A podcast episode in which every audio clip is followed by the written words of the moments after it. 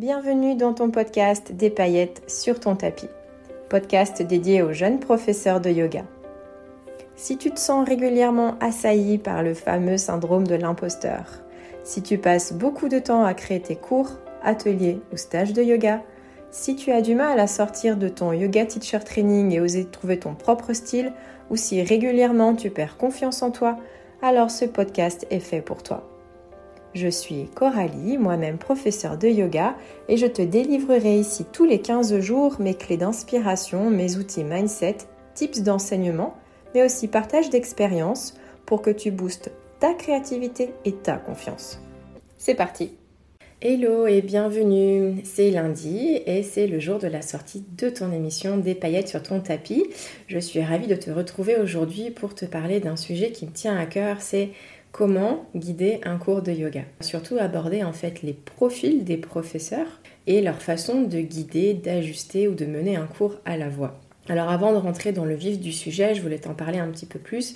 Pourquoi est-ce que j'ai choisi ce thème aujourd'hui? Déjà parce que j'ai eu de nombreux téléchargements et de nombreux retours sur le e-book qui est en téléchargement ici dans les notes de cet épisode si tu ne l'as toujours pas, mais aussi en lien dans ma bio Instagram, @maboîteaoutils_yogi. C'est un kit de survie pour toujours savoir quoi dire dans tes cours de yoga.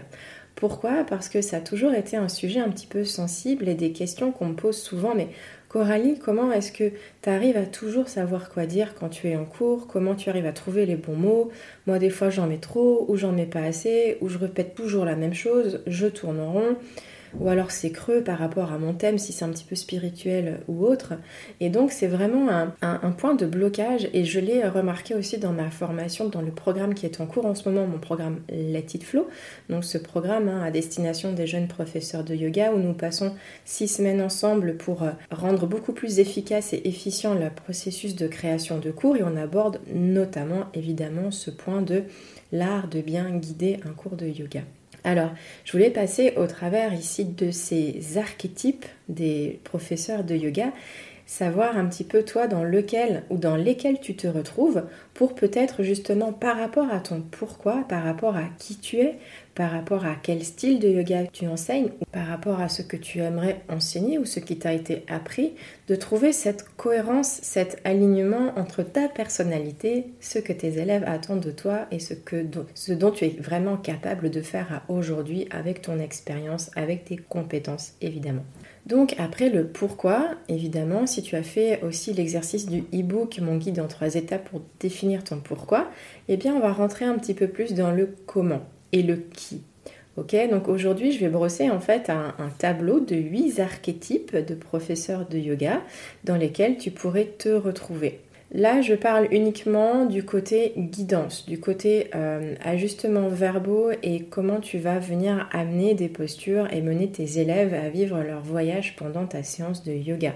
Et je me fixe uniquement sur ce point de sujet aujourd'hui. Je ne parle pas de technique, absolument pas, je ne parle pas de compétences, je parle uniquement de ta façon de venir guider tes élèves dans les cours. Peut-être te reconnaîtras-tu dans un ou dans plusieurs de ces archétypes, c'est mon cas, je te dirai lesquels, et peut-être tu te diras « Ah oui, mais effectivement, je pourrais rajouter un petit peu plus de cela pour être vraiment dans mon pourquoi ». Donc encore une fois, je t'encourage à faire cet exercice de bien définir pourquoi tu enseignes, quel style de yoga te définit, ou si tu ne l'as pas encore trouvé, de venir peut-être aussi faire l'exercice pour te déculpabiliser, de ne pas te sentir à l'aise dans ce qui t'a été appris en yoga teacher training, parce que oui, je te le redis, ça arrive, c'est normal, tu peux ne pas coller complètement à ce qui a été vu en formation.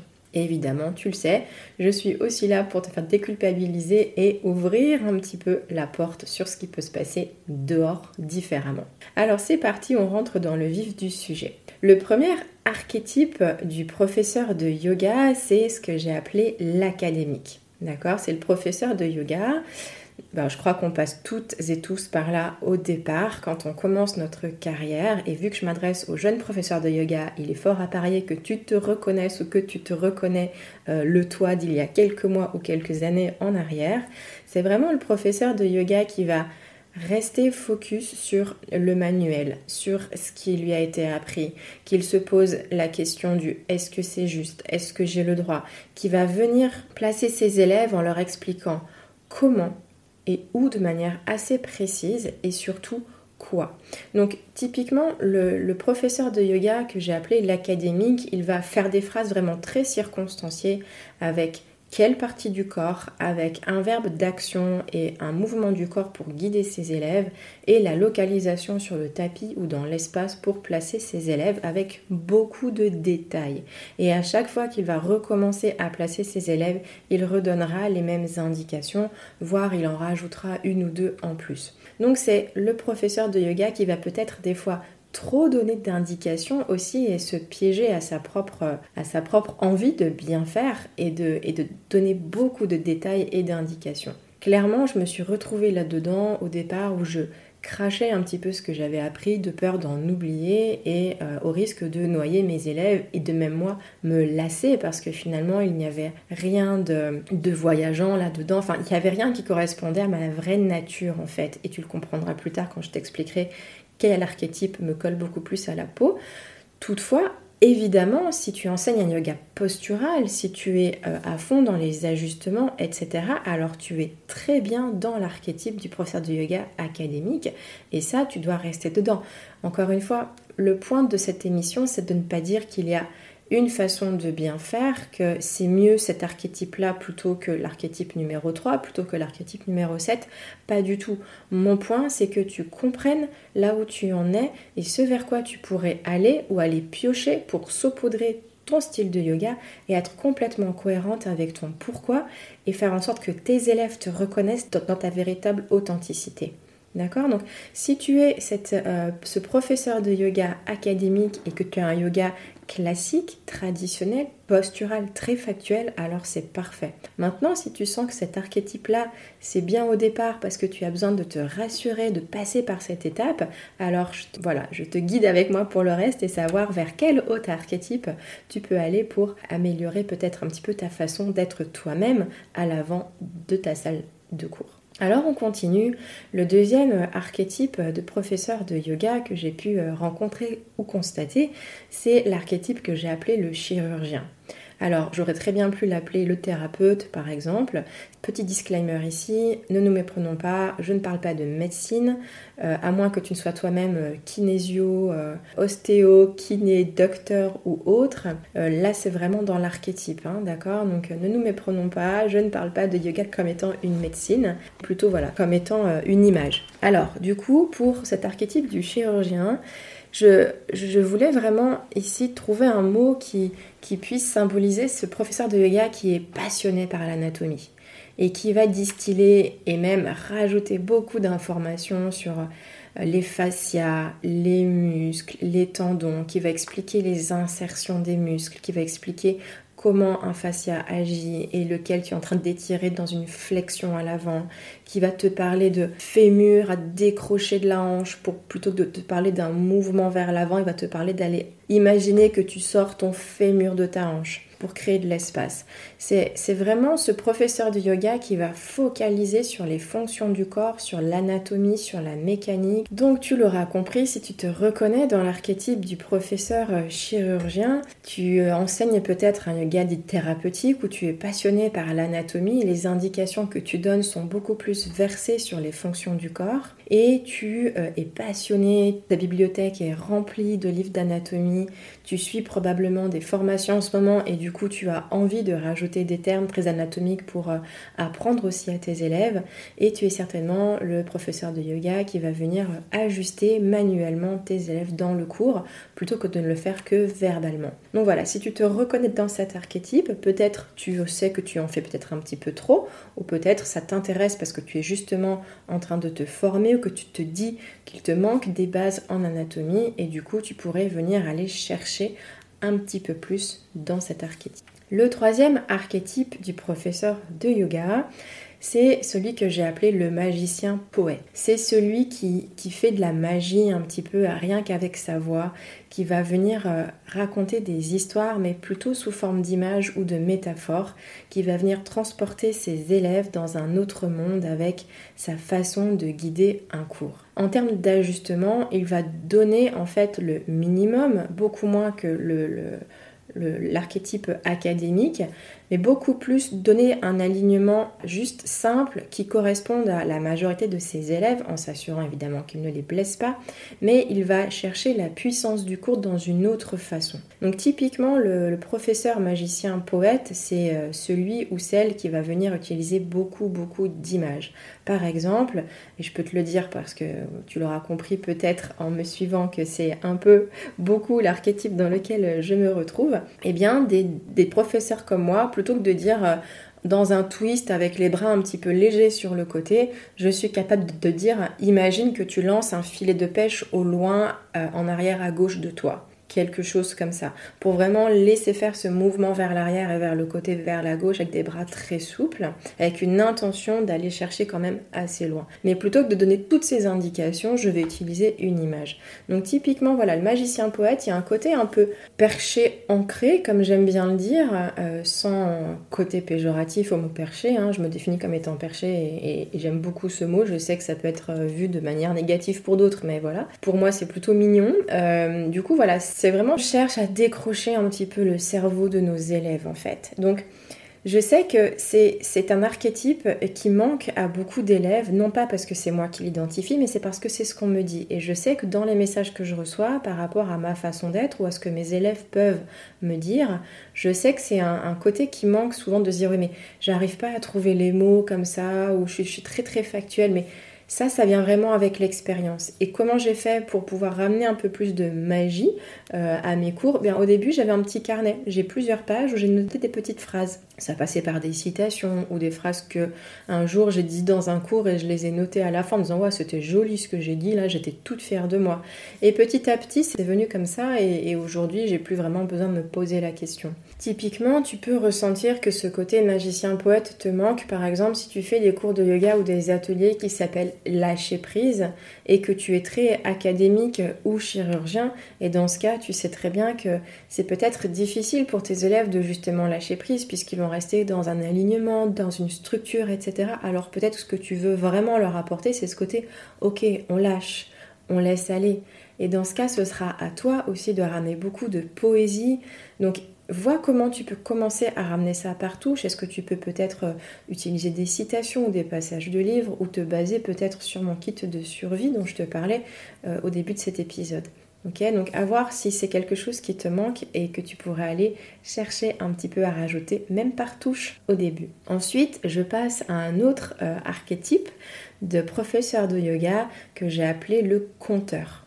Donc c'est celui qui raconte des histoires, qui va lire vraiment des passages de livres, qui va raconter des histoires, qui va raconter la philosophie derrière chacune des postures. Donc si tu fais partie de ces professeurs de yoga qui est passionné ou très attiré par la mythologie, par la légende derrière les asanas, alors peut-être tu te reconnais derrière cet archétype. Je n'ai jamais rencontré de professeur de yoga de ce type, je les vois juste sur Instagram, mais je sais que c'est quelque chose aussi qui vient attirer un certain type de clientèle, un certain type d'élèves. Donc si pour toi c'est quelque chose qui est important pour toi, mais que tu n'oses pas faire parce que tu as peur du jugement, tu as peur du regard de tes élèves, etc., essaye quand même de temps en temps de venir ramener peut-être la légende derrière la posture du guerrier ou autre, et de voir comment ça résonne pour tes élèves.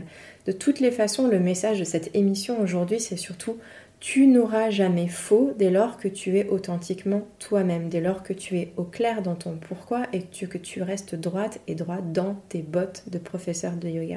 Donc vraiment, si tu te reconnais dans le conteur et que c'est une frustration pour toi de ne pas amener plus de tes connaissances sur la philosophie profonde et intrinsèque au yoga, alors je t'en prie, fais ce cadeau au monde et libère de temps en temps ta créativité par rapport à ça. Ensuite, un autre archétype que j'ai identifié en tant que professeur de yoga, c'est le professeur que j'ai appelé le mime.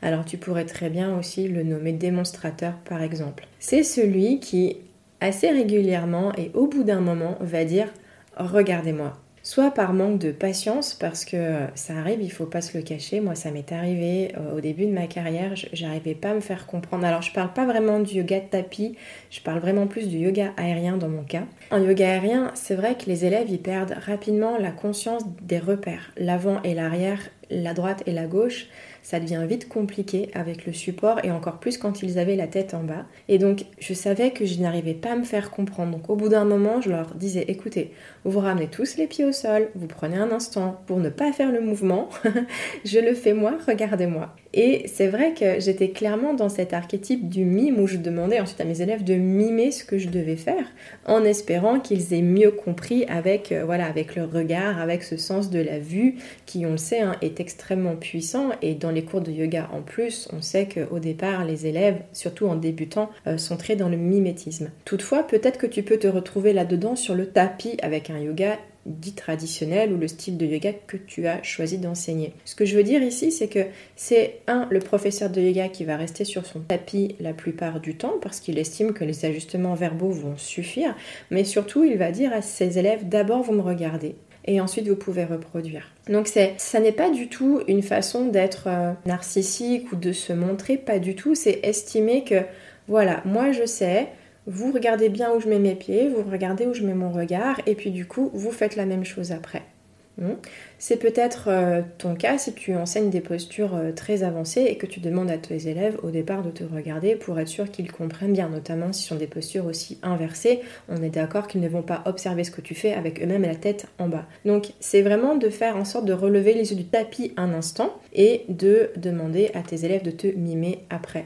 Donc probablement que tu te reconnais là-dedans pour des portions de ton cours, toutefois si tu sens que c'est quelque chose que tu fais trop souvent et que tu ne te sens pas à l'aise ou plus à l'aise là-dedans, eh bien tu pourras venir aller piocher dans les autres archétypes et voir lequel te correspond le mieux par rapport à ton style de yoga.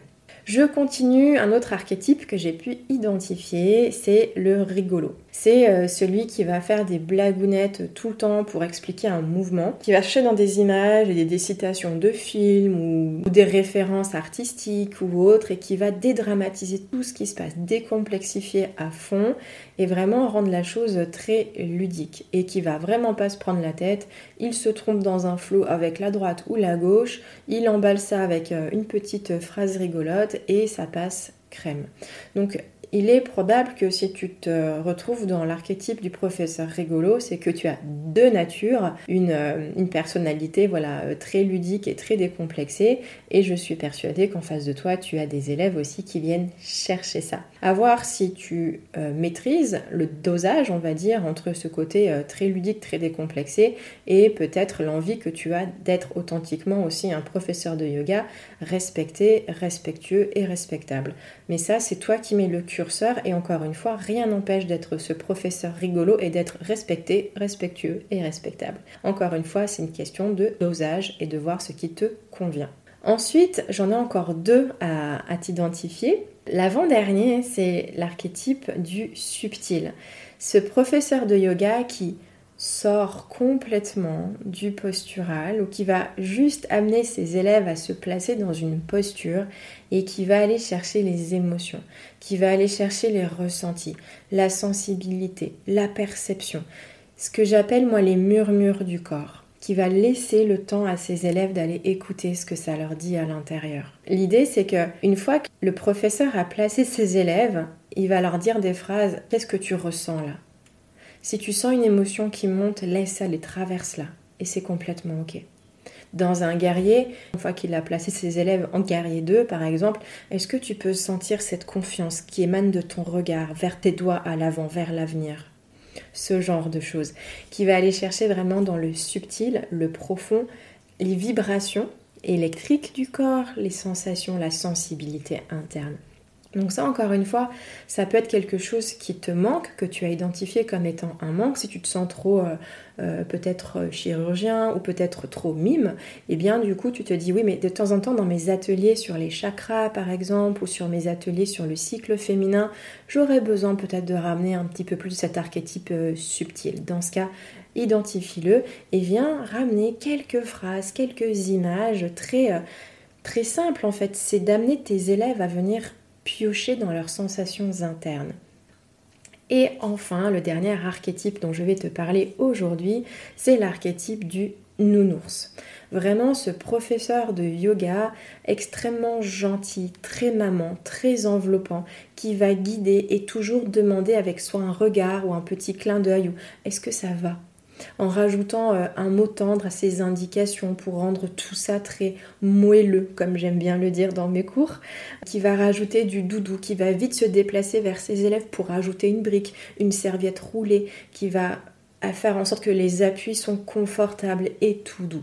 Donc ça, c'est vraiment le professeur nounours qui va avoir une voix très douce pendant ses cours et qui va s'assurer que tout va bien. Parce que vraiment, ce qui lui importe à ce professeur, c'est le bien-être, mais XXL à ses élèves. Donc voilà, peut-être te reconnais-tu dans ces archétypes, il y en a d'autres, hein. Là c'est vraiment ceux que j'ai pu identifier de manière plus générale. Tu pourrais très bien trouver un archétype, par exemple, que tu appellerais instructeur fitness, qui est celui qui va venir monter le son, monter la voix, qui donne des cours de yoga avec un micro dans une grande salle et qui va venir plutôt chercher une énergie de cours de fitness pour tenir un groupe, un grand groupe, pour venir monter le cardio, monter cette énergie très importante des fois dont on a besoin dans des cours dynamiques, dans des flows très, très vinyasa, très intenses. Donc ce qui me ferait super plaisir, c'est que tu te rendes sur mon Instagram, je fais un post associé à ce podcast et j'aimerais bien que tu me notes en dessous si tu te retrouves dans un ou dans plusieurs de ces archétypes, si tu sens que par rapport à ton pourquoi tu aurais besoin d'aller plus vers l'un ou plus vers l'autre pour être vraiment dans qui tu es, ou encore si tu as envie d'en rajouter parce que tu ne te retrouves dans aucun de ceux-là mais qu'il y a autre chose qui te parle, alors je serais ravie de te lire et de parler de tout ça sur mon profil. Voilà, jeune professeur de yoga, je te remercie beaucoup pour ton écoute, j'espère que cet épisode t'aura été utile autant qu'il m'a amusé à créer et je te retrouve dans 15 jours, on va parler des 15 erreurs à éviter pour gagner en créativité pour la création de cours de yoga. Alors à dans 15 jours, bye bye. Et voilà, c'est terminé pour cet épisode. Je te retrouve très bientôt pour une nouvelle édition pleine de conseils, astuces, idées ou outils pour continuer à mettre des paillettes sur ton tapis.